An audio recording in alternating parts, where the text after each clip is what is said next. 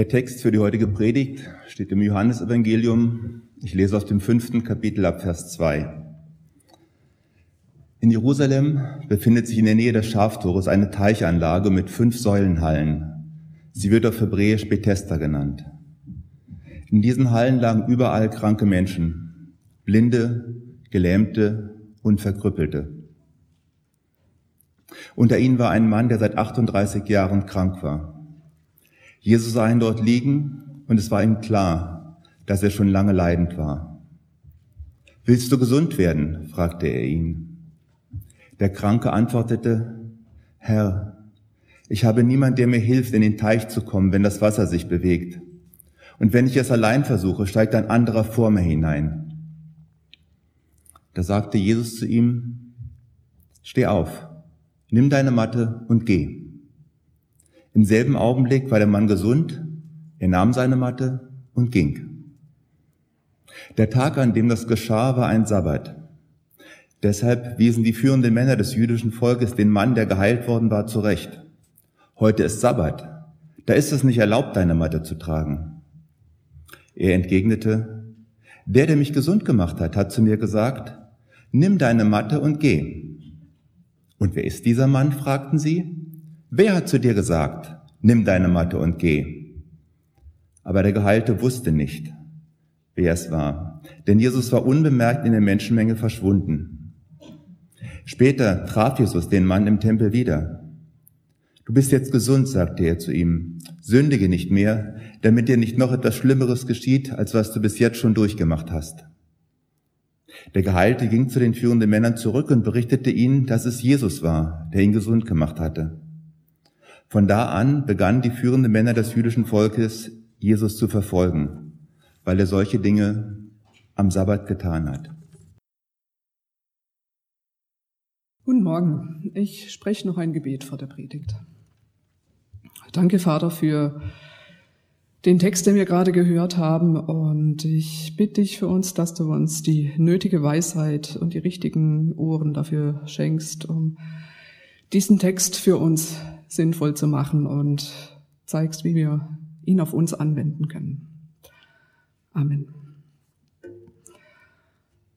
An dem Text, den wir da eben gehört haben, da fällt ja erstmal irgendwie auf, dass da Leute aufeinandertreffen, die zueinander völlig unpassende Dinge sagen. Es ist schon ein Stück weit absurdes Theater, finde ich, weil da sagt einer zu einem offensichtlich Kranken, willst du gesund werden? Und dann sagt ein anderer zu dem Menschen, der da wundersamerweise geheilt worden ist, was fällt dir ein, am Schabbat eine Matte rumzutragen? Und dann sagt auch noch Jesus zu dem Geheilten, sündige nicht mehr. Der Arme hat doch gar nichts getan. Es gibt jetzt alles erstmal nicht auf Anhieb Sinn. Das macht uns erstmal stutzig und zwingt uns zum näheren Nachdenken. Und genau das wollen wir jetzt mal tun. Genau anhand dieser drei Szenen, in denen es da heißt, erstmal willst du gesund werden, dann am Schabbat darfst du aber keine Matte rumtragen und sündige nicht mehr. Also, wir befinden uns hier im antiken Jerusalem. Da gibt es diese zwei Hallen mit zwei, äh, diese Hallen mit zwei Teichen, die man äh, auch tatsächlich mal ausgegraben hat inzwischen. Die gab es dort wirklich. Das war ein Ort für Menschen mit allen Arten von Gebrechen. Blinde, Gelähmte, Verkrüppelte heißt es hier. Bethesda hieß dieser Ort. Das heißt auf Deutsch Haus der Barmherzigkeit, also Charité. Und diesen Teichen wird eine gewisse Heilkraft zugeschrieben. Kann sein, dass das sowas wie eine Thermalquelle war, die so ab und zu aufblubbert und die so gesundheitsfördernd ist. Das kennen wir ja auch. In den älteren Bibelausgaben findet man an der Stelle noch den Zusatz, dass da eben ab und zu ein Engel das Wasser aufrührt und der Erste, der reinsteigt, wird dann gesund. Hat sich aber inzwischen herausgestellt, dass das ein späterer Zusatz sein muss, dass, da, dass man da irgendwie versucht hat, das halt zu erklären, was hier passiert. Aber inzwischen hat man so viele alte Bibelhandschriften gefunden, in denen dieser eine Satz fehlt. Und deswegen ist inzwischen klar, dass das ursprünglich nicht drin war. Deswegen haben wir hier keinen Vers 4. Ich weiß nicht, ob es euch aufgefallen ist. Also Gudrun hat mich gleich angerufen, als sie das gekriegt hat von mir und als sie das Heft zusammengestellt hat und hat dann gesagt, äh, du in deinem Text hier fehlt aber der Vers 4. Der ist einfach inzwischen äh, gestrichen.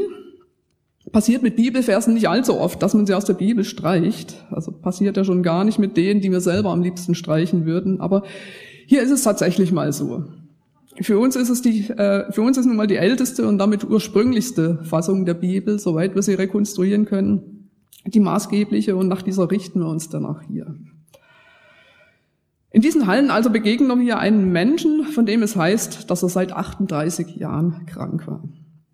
Der war offensichtlich nicht imstande zu laufen. Er kann sich nicht gut vom Fleck bewegen, also er liegt einfach da.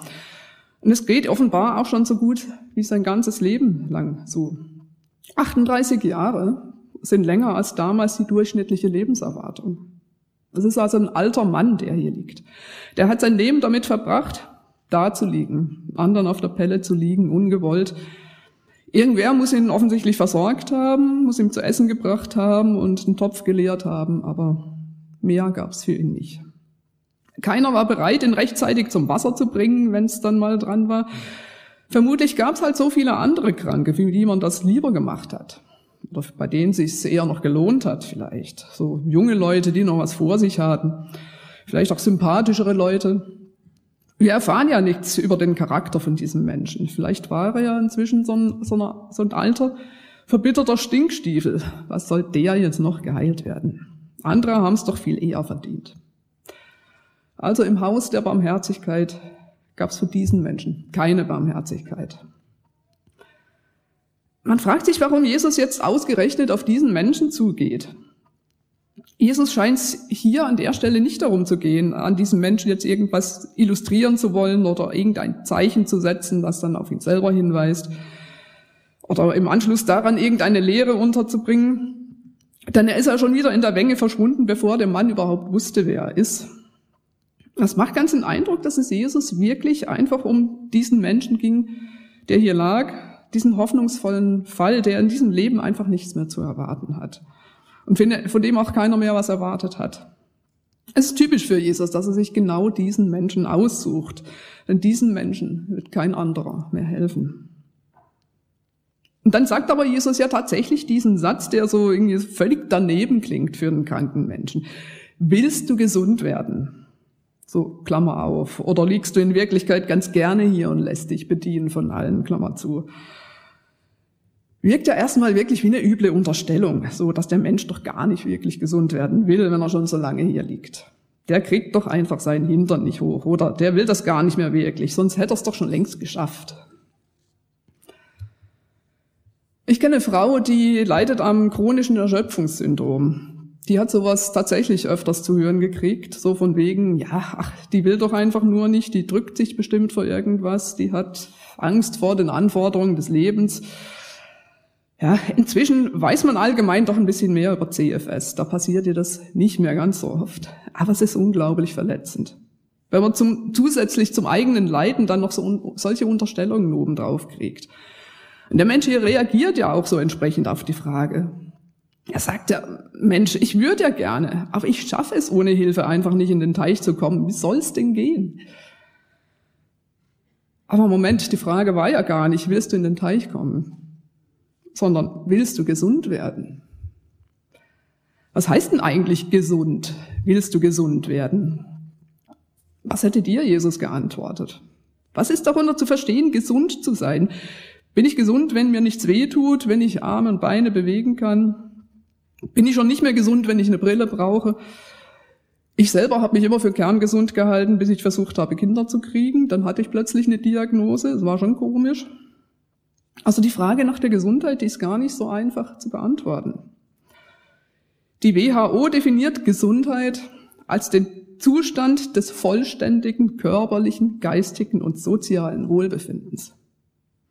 Da fragt man sich dann gleich, wo denn eigentlich die eine glückliche Person sein soll, auf die das so wirklich zutrifft.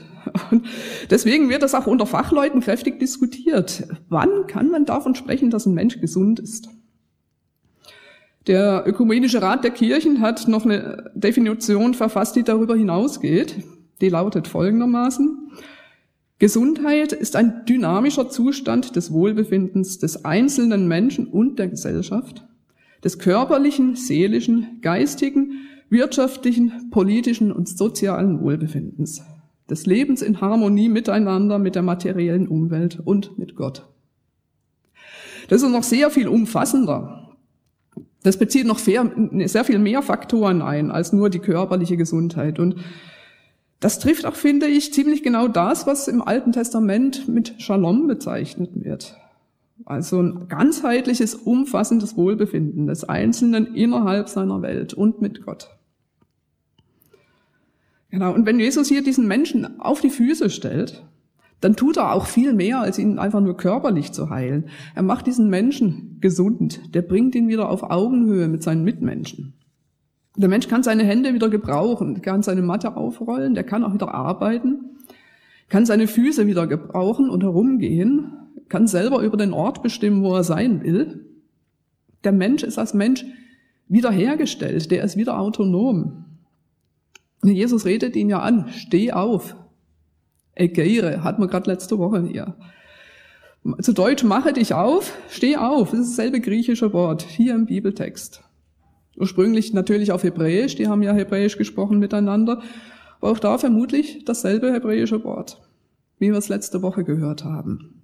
Dieser Mensch steht auf und ist wieder senkrecht, der ist wieder ganz Mensch. Ist ein echtes Wunder. ist unerklärlich. Denn ein Mensch, der so lange nur gelegen hat, der hat ja überhaupt nicht die Muskelmasse, um sich aufrecht zu halten. Dem wäre auch sofort der Blutdruck weggesackt. Es gibt keine Erklärung dafür, was hier passiert. Es ist ein echtes Wunder. Hier kommt ein Mensch in Berührung mit etwas, was außerhalb seiner Welt liegt, mit etwas Größerem, mit Gott. Hat er so ein bisschen was von Michelangelo, so Gott, der den ersten Menschen belebt. Es ist fantastisch und es ist ein großes Wunder von Gott, man kann es ja nicht anders sagen. Und da kommt jetzt aber der nächste komische Satz. Jetzt ist also gerade dieses unfassbare Wunder passiert.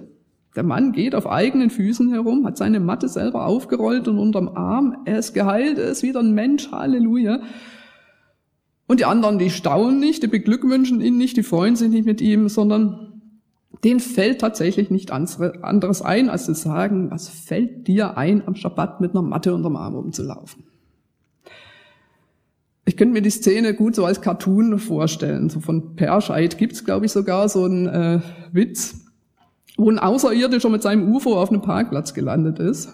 Und daneben steht ein Mann vom Ordnungsamt und schreibt ein Knöllchen, weil der nicht vorschriftsmäßig eingeparkt hat. So kommt einem das vor, was hier passiert. Es ist so die Karikatur vom Paragraphenreiter, der vor lauter Regeln befolgen gar nicht mehr mitkriegt, was hier eigentlich passiert.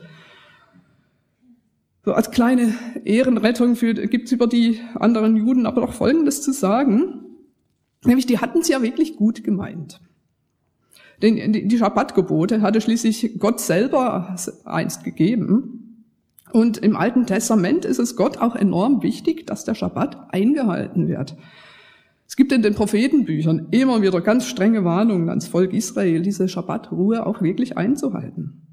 Ich lese euch mal Jeremia Kapitel 17, Vers 27 vor. Da steht, wenn ihr aber nicht auf mich hört, den Tag des Schabbats zu heiligen, keine Last zu tragen und am Tag des Schabbats durch die Tore Jerusalems zu kommen, dann lege ich Feuer an seine Tore, das Jerusalems Paläste verzehrt und nicht erlischt.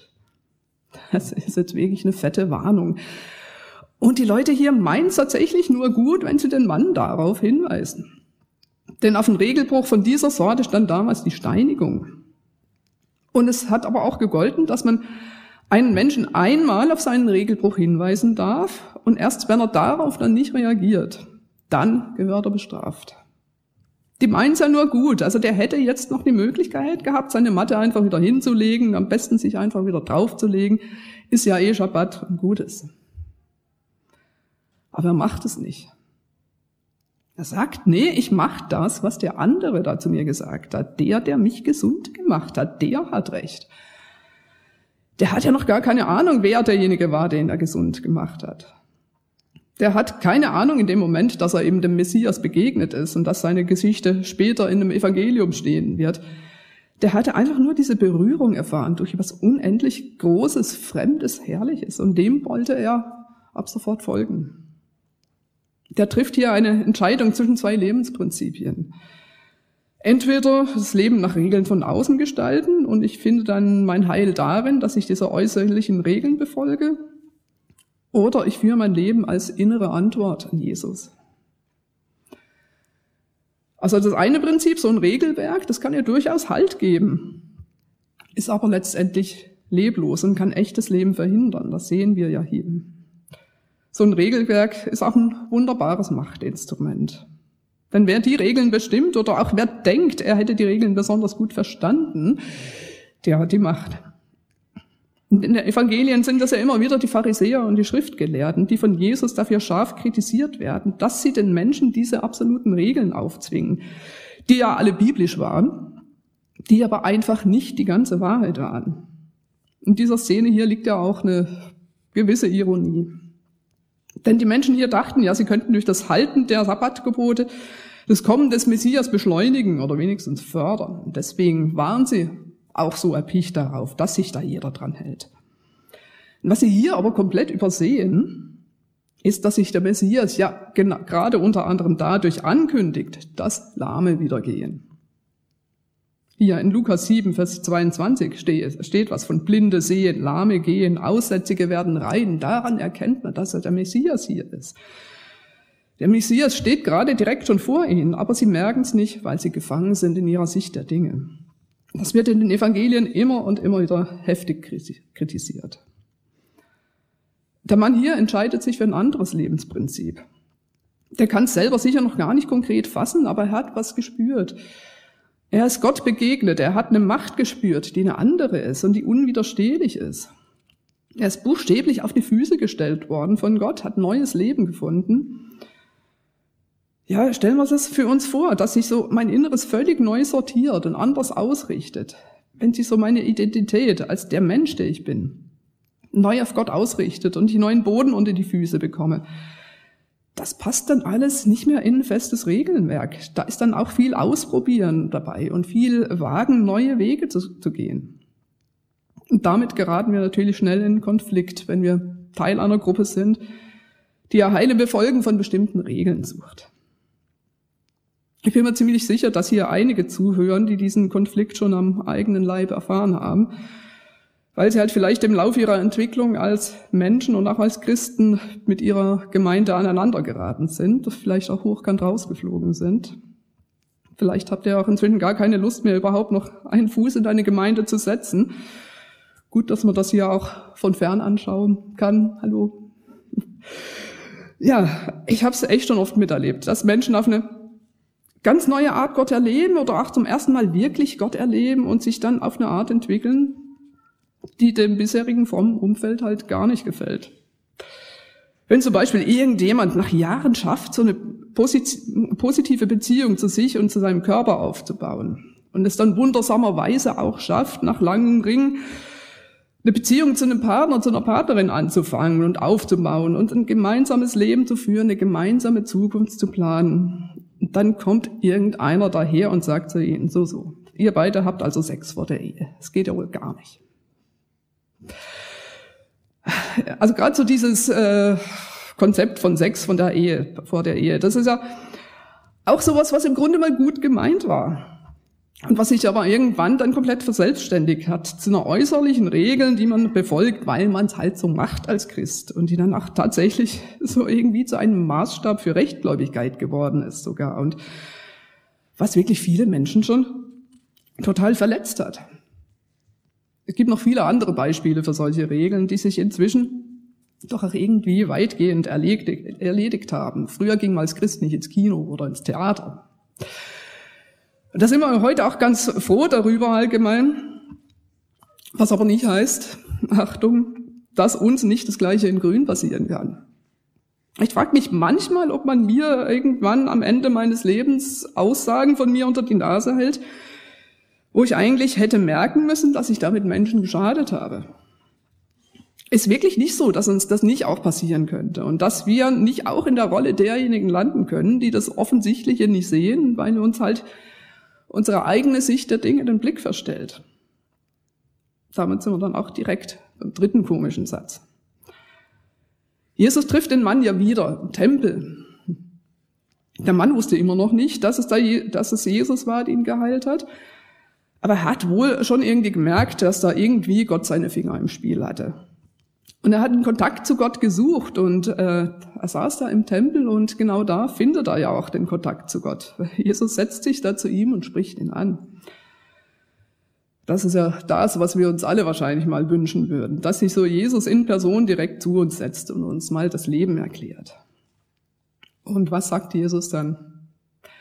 Er sagt, sündige nicht mehr, dass, damit dir nicht noch etwas Schlimmeres geschieht. Ausgerechnet. Hätte es nicht was Netteres sein können. Also was hat denn der Mensch getan? Wir haben keine Ahnung, was der verbockt hat. Was soll so ein Satz jetzt hier? Es wird vielleicht ein bisschen klarer, wenn wir den Satz ins Positive wenden. Dann könnte sich in etwa anhören wie, nutze deine Freiheit und Autonomie, die du jetzt hast, zu was Gutem, damit es dir weiterhin gut geht und du und alle anderen gesund, gesund sein können. Wir hören hier ja gerade, dass es durchaus offensichtlich noch was Schlimmeres gibt als körperliche Krankheit. Wenn Jesus hier sagt, sündige nicht mehr, damit dir nicht noch etwas Schlimmeres geschieht als vorher.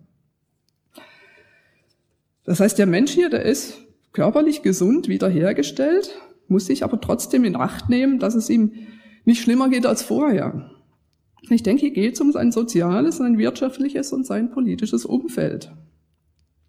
Diese neu gewonnene Autonomie, Autonomie und die Kraft, die er jetzt hat, die gibt dem Mann natürlich auch ganz neue Möglichkeiten. Plötzlich ist er nicht mehr am unteren Ende der Kette. Plötzlich muss er nicht mehr passiv sein, muss sich nicht mehr alles gefallen lassen, sondern kann die Dinge selber in die Hand nehmen. Und wie geht er jetzt damit um? So mit seinen Mitmenschen, die ja jetzt nicht besonders nett zu ihm waren. Äh, mir fallen da Vergleiche aus dem Tierreich ein zu so einer Situation. Äh, mein Bruder hat einen Hund, hat er vor ein paar Jahren so als kleinen Welpen gekauft, so eine süße kleine Hündin, Lana heißt sie. Und ein paar Häuser weiter in der Nachbarschaft wohnt ein Königspudel. Und dieser Hund, dieser große Königspudel, der hat sich einen großen Spaß draus gemacht, diese, dieses kleine Welpe nach Strich und Faden zu dissen und übers Feld zu jagen und einfach zu ärgern. Und dann ist mit der Zeit aber Lana immer größer geworden und immer breiter geworden. Und irgendwann hatten sich die Kräfteverhältnisse dann komplett umgekehrt. Und jetzt ist es der Königspudel, der um sein Leben fürchten muss, wenn Lana mal unangeleint auftaucht. Die hat, natürlich, hat sich natürlich gemerkt, wie sie von ihm behandelt wurde. Und für die Halter ist es genau der gleiche Stress geblieben. Also die müssen die Hunde unbedingt voneinander fernhalten, immer angeleint aneinander vorbeigehen, immer wirklich gucken. Soweit hat sich für die gar nichts geändert. Ja, das sind eben Tiere. Aber das Gleiche kennen wir doch irgendwie auch. Also diese Neigung, wenn sich dann plötzlich so unser Aktionsradius erweitert und wenn wir dann doch unverhofft vielleicht in der Firma in eine Position gelangt sind, von der aus wir was zu sagen haben, dass wir dann gerne nach unten diejenigen treten, die uns so lange immer das Leben schwer gemacht haben. Einfach, weil wir es können. Einfach, weil die es doch verdient haben. Ich kann mir vorstellen, dass der geheilte Mensch hier große Lust hat, es denjenigen mal richtig zu zeigen, die so lange nur von oben herab auf ihn runtergeguckt haben und wahrscheinlich in jeder Hinsicht von oben herab auf ihn runtergeguckt haben. Die ihn haben liegen lassen und die die anderen vorgezogen haben, wenn es darum ging, Heilung zu bekommen. Es ist doch so verlockend, den Spieß einfach mal umzudrehen. Die haben es noch nicht anders verdient, oder? Ich denke, der Mann hier steht in der Gefahr, sich grob zu versündigen. Und ich denke, das ist das, das, was Jesus hier sieht. Die Machtverhältnisse haben sich verschoben. Aber allein dadurch wird noch nichts besser. Denn dasselbe, dasselbe Spiel kann jetzt weitergehen, nur mit anderen Vorzeichen. Damit ist, ist noch überhaupt nichts gewonnen. Das ist noch keine Heilung oder Gesundheit. Dazu gehört noch mehr. Ich nehme nochmal die Definition von Gesundheit, von der wir es vorher hatten. Da war auch von einer, einem Leben in Harmonie miteinander die Rede, das zu Gesundheit dazugehört. Wie kann das gelingen? Es kann nur gelingen, indem der Geheilte hier seine Wut, seinen Hass und seine Rachsucht abgibt und loslässt und Vergebung und Versöhnung geschehen lässt. Das sind so große Themen, die werden uns während der Fastenzeit noch äh, ausführlich beschäftigen. Aber es sind ja sowieso die ganz großen Themen bei Jesus auch. Dass wir die eigene Freiheit dafür nutzen, Und diesen ewigen Kreislauf aus gegenseitiger Unterdrückung und Rache zu beenden, weil wir es können. Jürgen Woltmann hat das mal so formuliert, das habt ihr auch vorne im äh, eurem Heft. Moltmann hat mal geschrieben, denen zu vergeben, die einen Böses zugefügt haben, ist ein Akt höchster Souveränität und großer innerer Freiheit. Indem sie vergeben und versöhnen, sind die Opfer den Tätern überlegen und befreien sich vom Zwang, Böses zu tun. Das ist echt die Krönungsdisziplin, denke ich. Also dazu in der Lage zu sein. Ich glaube, daran üben wir ein Leben lang. Daran üben wir ein Leben lang den aufrechten Gang, gesund zu sein an Leib und Seele und frei werden, dazu Versöhnung zu bewirken. Darin liegt echte Stärke und echte Autonomie. Amen.